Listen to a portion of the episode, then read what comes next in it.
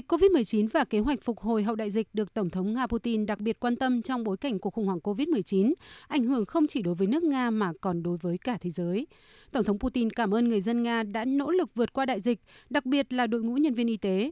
Với bài phát biểu được cả thế giới quan tâm, Tổng thống Nga Putin cũng không quên niềm tự hào của nước Nga với thành quả khoa học phát triển ba loại vaccine ngừa COVID-19. Tổng thống kêu gọi người dân đi tiêm vaccine, khẳng định đây là cách duy nhất để chấm dứt đại dịch. Tiêm phòng có ý nghĩa cốt lõi hiện nay. Tôi yêu cầu chính phủ, Bộ Y tế và người đứng đầu các khu vực giải quyết vấn đề đó hàng ngày, cho phép hình thành miễn dịch cộng đồng vào mùa thu. Để đạt được mục tiêu này, phụ thuộc vào chúng ta, vào tất cả các công dân. Tôi kêu gọi mọi người dân Nga một lần nữa hãy tiêm phòng. Đây là cách duy nhất để ngăn chặn đại dịch chết người. Tổng thống Nga Putin cũng cam kết tiếp tục mở rộng các nỗ lực để đối phó với đại dịch COVID-19, giúp người dân phục hồi kinh tế sau đại dịch. Kế hoạch này bao gồm tăng cường phát triển du lịch với việc tăng ngân sách du lịch lên 20%, thúc đẩy công nghệ.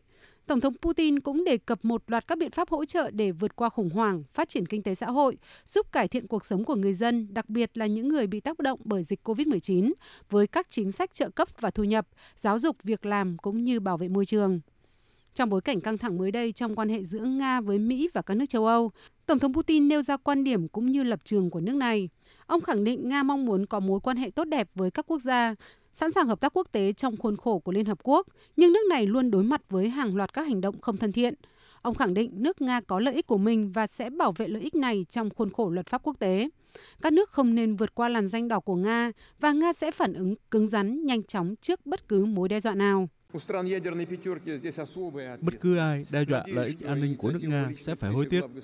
Chúng tôi sẽ đặt ra các ranh giới đỏ trong từng vấn đề cụ thể và các nước không nên vượt qua những ranh giới đỏ của Nga.